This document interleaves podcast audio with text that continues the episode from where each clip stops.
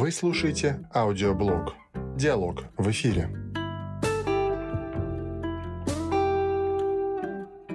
Здравствуйте! У микрофона Виктор Балашов и Галина Безотосная, и мы продолжаем наш проект аудиоблог «Диалог в эфире» и наша специальная рубрика, посвященная генералам Кутузова да. о событиях Отечественной войны 1812 года. Так как в этом году отмечается юбилей – 210 лет со дня начала данной войны. Да, здравствуйте, друзья. Сегодня у нас герой не так хорошо известный, как э, тот же Багратион. Или Барклай Толли, да. да. И даже Ермолов, о котором мы рассказывали, это Дмитрий Сергеевич Докторов, генерал от инфантерии. Ну, кстати, вот в статье Википедии почему-то называют его Докторов. Ну, правильнее будет, наверное, Докторов, потому что его отец... Нет, его дед, дед. служил военным врачом при Петре Первом еще. Его назвали доктор. Поэтому правильнее фамилия будет все-таки, наверное, Докторов. Ну, в любом случае, э, ударение в фамилии не считается за ошибку. Но будем считать, что мы говорим правильно, и говорим мы о Дмитрии Сергеевиче Докторове. Генерал Докторов происходит из э, небогатой дворянской семьи. Родился он в Тульской области – ну, кстати, с датами рождения тоже, с годами рождения тоже есть расхождение у него, как мы в предыдущих выпусках у нас было. 1759. 59. Это, mm-hmm. считаю, это написано в его э, ну, в хрониках. А есть также еще две даты, которые упоминаются. Это 1756 mm-hmm. и 1761. Это вот в биографическом словаре э, Половцева 1761 а в военной энциклопедии Сытина 1756 год. Ну, все сходятся во мнении, ну, все, что да. родился он 1 сентября. 1 сентября, да, 59 -го года. Родился он в этот день, семья была не очень богатой, и э, для мальчика, в общем, не было особого выбора, куда идти. Отец, э, благодаря своим связям, устроил его в пажеский корпус сначала. Ну, ну да, а потом, сразу конечно, был записан пажом сразу да. же. А потом, конечно, в армию сразу же он пошел. Вот. И э, в начале XIX века он командовал, вот смешно сейчас, московским мушкетерским полком. Ну да. То есть, э, оказывается, и у нас в России были свои мушкетеры, и Дмитрий Сергеевич Докторов командовал ими. Э, во время э, войн он отличился очень рано, кстати говоря, как, как воин, как военачальник.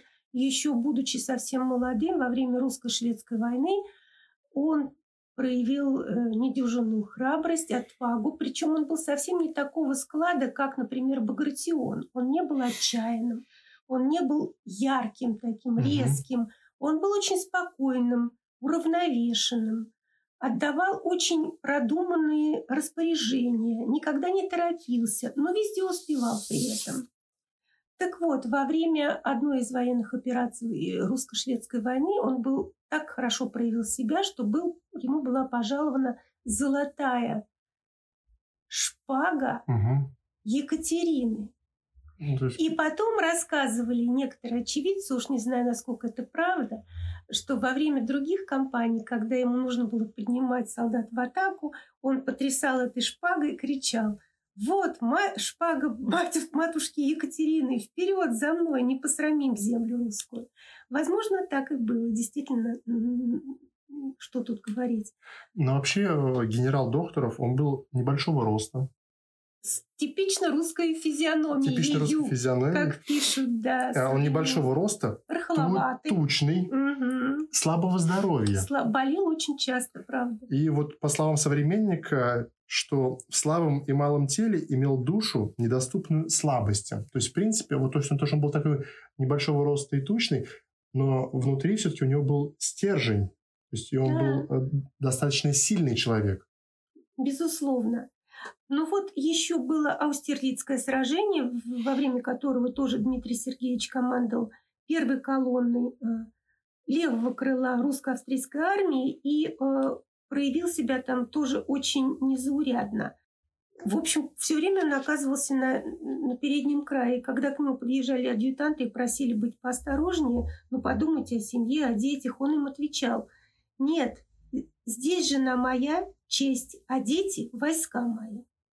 И, обнажив свою золотую шпагу, бросался вперед, увлекаясь за собой подчиненных. За Устерлиц, кстати, Дмитрий Сергеевич был удостоен ордена святого Владимира второй степени. А вот Ермолов, который был хорошо знаком и с тем, и с другим, он, сравнивая Докторова и Багратиона, замечал, холодность и равнодушие к опасности, свойственные всему генералу, не заменили, однако же, Багратиона. Не столько часто провожал докторов войска к победам, не в тех войнах, которые удивляли вселенную славу нашего оружия, сделался он знаменитым. А сам Багратион, который вот по характеру, конечно, был полной противоположностью доктору, докторову очень ценил дружбу с ним, и продолжалась эта дружба довольно долго и удивляла многих современников. Но вообще о докторове и Кутузов отзывался очень положительно. То есть да. он, э, Кутузов писал, что когда вручал э, награду доктору, он писал, что я твердо в душе моей убежден, что ею облекается один из отличнейших генералов, особенно, особенно заслуживший любовь и уважение всей армии. То есть э, о данном генерале сам Кутузов отзывался очень положительно и отличал его сильные черты. В принципе, многие современники писали о данном генерале, о докторе, что да, он сильный человек, и он был много раз ранен. И не покидал поле не боя, покидал, кстати, то есть он, ни разу не покидал поле, он, поле это, боя первое ранение, второе ранение, третье ранение. То есть, когда читаешь в каждом из сражений у него было какое-то mm ранение. Да, так и было. Ну вот, и когда началась э, Отечественная война 12 года, его корпус находился э, в городе Лида. И он был отрезан от основных угу. подразделений русской армии. То есть он находился как бы между первой и второй Русская, западными да. армиями. И вот, проходя э, в день почти по 50 километров, войска Дохтурова сумели пробиться к первой западной армии и соединиться с ней. И э, потом случилось сражение при Смоленске, где тоже он себя проявил наилучшим образом. И э, Дмитрий Сергеевич, э, когда ему говорили о том, что он был невероятно храбр, отвечал, лучше умереть на поле боя, нежели в кровати. Но дело все в том, что когда э, начались бои под Смоленском, Смоленском с ним случилась лихорадка. Он заболел, да. То есть он, ну, он, он сам себе потом писал еще, что Смоленск вылечил, вылечил меня. меня. Да, то вот есть... опять же, вот человек не сильного здоровья, да, не крепкого здоровья, отправился на поле боя, провел блестящую операцию и, э, в общем, проявил себя, как я уже много раз говорила, самым лучшим образом. А после э, Смоленского сражения можно уже говорить и о его подвигах на Бородинском поле. Да, при сражении при Бородине. Он находился первоначально, его шестой пехотный корпус, на центральных позициях в районе батареи Раевска. Угу. Вот. А потом, когда э, Багратион был смертельно ранен, то Кутузов попросил Докторова взять, взять да, командование левым флангом. И он блестяще справился с этим. И по окончании данного сражения, когда все к вечеру французы прекратили наконец свои атаки и отошли на исходные позиции, Кутузов встретил Докторова словами «Позволь мне обнять тебя, мой герой». Да, да. Чем можно наградить тебя? А вот Федор Глинка, например, писал о том, что Федор Глинка это вот писатель, угу. да, писатель, который оставил воспоминания о событиях Отечественной войны 12 года и о Бородинском сражении. Так вот, что он писал пожар и смятение левого крыла ехал человек на усталой лошади в поношенном генеральском мундире, со звездами на груди, росту небольшого, но сложенный плотно, с чисто русскую физиономией. Он не показывал порывов храбрости блестящей посреди смертей и ужасов. Окруженный семьей своих адъютантов разъезжал спокойно, как добрый помещик, между работающими поселянами, с заботливостью идеального, дельного человека он искал толку в кровавой сумятице местного боя. Это был Докторов. Вот мы э, в прошлых выпусках рассказывали уже про важное сражение в Отечественной войне под Малоярославцем. Да. И опять же, генерал Докторов принял важнейшее участие в событиях данного сражения. Вообще бой при Малоярославце был одним из самых жестоких в войне 12 года. Вот. И э, Дмитрий Сергеевич Докторов, как всегда, находился в самых горячих точках, в том числе и в бою под Малоярославцем. Да, но перед событиями под Малоярославцем неплохо было бы упомянуть о том, как вообще случилось так, что войска Докторова, кстати говоря, Ермолов ему здесь был большим помощником, сумели, не получив официального разрешения Кутузова, какие храбрые были генералы. Вы знаете, ну, э, вспоминая Ермолова, который да. именем главнокомандующего вообще, ну, применял... это тоже в данном случае он не получил разрешения генерала, он просто э, совершенно изменил маршрут следования своих войск, и об этом нам расскажет подробнее доктор исторических наук Виктор Безотосный. После Тарутинского сражения главнокомандующий русскими войсками Михаил Иванович Кутузов а, поручил шестому пехотному корпусу, который командовал Дмитрий Сергеевич Докторов, особое задание. Узнав о сосредоточении французских войск на Боровской дороге, он приказал выдвинуться корпусу из Тарутинского лагеря и нанести удар по скопившимся французским войскам там. Но по прибытию в селу Арестово Докторов связался с партизанами, в частности, с командиром партизанского отряда э, Дороховым и э, Всеславиным. И Всеславин в результате проведенной разведки доложил ему, что видел сам лично Наполеона, который шел по дороге, проходил по дороге, и также взял несколько пленных, которые подтвердили, что наполеоновские войска покинули Москву и направляются по Боровской дороге на Малорославец и далее на Калугу.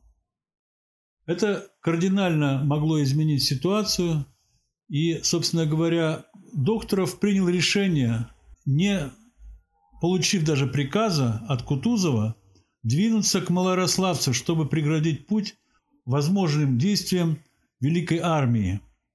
А к Кутузову был направлен офицер Болговский, который всю ночь проскакал, ночью разбудил Кутузова и доложил ему ситуацию. И Кутузов, как говорят, услышав эту весть, перекрестился и сказал знаменитую фразу «Семь минуты, Россия спасена». А вот что писал Докторов о славном дне под Малоярославцем своей жене. Кстати, сохранилась переписка, она была очень обширная. Докторов со своей женой, у них были очень теплые такие дружеские отношения. Писал он ей всегда из всех, из всех точек, где он находился. Целый день я был в всем деле, устал как собака, но, слава богу, совершенно здоров и невредим. Наши дрались славно, много у нас ранено и убито, но у нашего злодея несравненно более. Я все сделал, что мог, пока не прислали подкрепление. С одним моим корпусом мне было весьма трудно. И Кутузов очень высоко оценил сражение про Малый Ярославец. Э, так же, как, кстати говоря, и французы. И за это сражение Докторов был пожалован кавалером ордена Святого Георгия Большого Креста второго класса. Вот, а потом, когда случились э, заграничные походы русской армии, он принимал участие во всех тоже крупнейших битвах в 13-14 14 годах, сражений под Дрезденом, э, битве народов под Лейпцигом, руководил блокадой Магдебурга, осадой Гамбурга. Э, ну, в общем, проявил себя хорошо. Но в период Отечественной войны он, в принципе, был вообще почти самым старшим по возрасту участником данных, данных сражений. И, к сожалению, э, уже в 1816 году вышел в отставку, вышел в отставку по болезни, да, и в этом угу. же году, в ноябре этого года, к сожалению, он умер. Да, и тоже говорят о том, что он присутствовал на каком-то званом обеде, где почувствовал себя не очень хорошо, уехал пораньше. Вот. Ну вот одна из современниц писала да, о да, событиях, да, да. что для семьи Оболенских вчерашний день ознаменовался печальным происшествием. Генерал Докторов, женатый на сестре князя, присутствовал на свадьбе, потом на другой день ужинал у нас и, наконец, вечером был на званом обеде у Оболенских. Угу. С мама играла в карты, потом, вернувшись домой, внезапно умер в 11 часов, пока мы все были на бале у Апраксиной. Представь, что Докторов нанял дом, и один, из, и один без семьи приехал в Москву две недели тому назад, чтобы устроить квартиру, ожидая приезда жены. Плохая дорога задержала ее в деревне. Вообрази, о каком горе предстоит ей узнать. То есть жена, в принципе, еще и, и не знала, не знала том, да, что, что, что ее муж. Да. И похоронен э, Дмитрий Сергеевич Докторов в монастыре Давидова пустынь недалеко от Москвы в Серпуховском уезде. А его жена уже после его смерти 35 лет уже проживала в том наследованном ей поселении э, селе Крутое, которое ныне это Серебряно-Прудский район Московской области. Мгм. В принципе, все это было также здесь недалеко. Но вот интересна его судьба, а, что он а, невысокий, тучный, такой, такой Ну, русский, не воин. русский мужичок такой, да. Помещик. Ну, Да, не но воин, явно не воин. Не Ермолов, да? Не Ермолов, э, Мгм. не Не Багратион. Барклай даже. То есть а, совершенно такой вот как бы, ну, я бы не сказал, что это прям вот генерал да генерал, таких, знаете, я бы назвал, может, там, кабинетным генералом, Мгм, казалось бы. мгм. Но нет, а, вот он проявил во всех сражениях свою силу, заболел, все равно участвовал, ранен, все равно участвовал, Лошадей под ним убивал в Бородино. И он всё равно лошади, Он продолжал участвовать. продолжал да, участвовать в да. этих сражениях, и а, от его участия многие сражения а, были э, победными, то есть из-за того, что он э, принимал в них участие, он принимал свои решения, так как Очень он умные, считал правильные, да. решения, да. они Даже если, он, даже если он отступал от, э, команд, от решения командования э, генерала Кутузова и так далее, то есть он, ну, их мог бы, не дожидаясь команд генерала Да. Кутузова, принял свои решения, они были взвешены, и они были правильными на тот момент. Ну, что говорит о том, что человек, он был незаурядного ума. Совершенно незаурядного. Да. Очень интересно, что выпуск, который мы сейчас записываем, он выйдет немножко, конечно, позже, чем прошли реконструкции событий на Бородинском сражении. То есть мы об этом... Практически в то же время. Да, мы в прошлом да. выпуске об этом Мгм. говорили, что э, сражение, реконструкция проходит. Можно было бы Еще- чуть раньше выпустить, но у нас Ну, так, так... получилось, получилось, но тем да. не менее мы призываем всех наших слушателей не забывать о том, что совсем нетрудно доехать до Бородинского поля э, хотя бы на следующую осень и посмотреть, даже, может быть, и не, не реконструкцию, если вы не любитель подобного. а просто действия. побывать там. Просто побывать на этом поле, побродить там, подышать этим воздухом и представить себе на минуту, каково это было, когда, как писал Лермонтов, пулю пролетать мешала гора кровавых тел. Как красиво мы закончим данный выпуск. Да. Мы заканчиваем на- наш сегодняшний выпуск. Впереди у нас еще есть несколько генералов, про которых мы будем с вами разговаривать. Слушайте наш аудиоблог. И до скорых встреч. До свидания.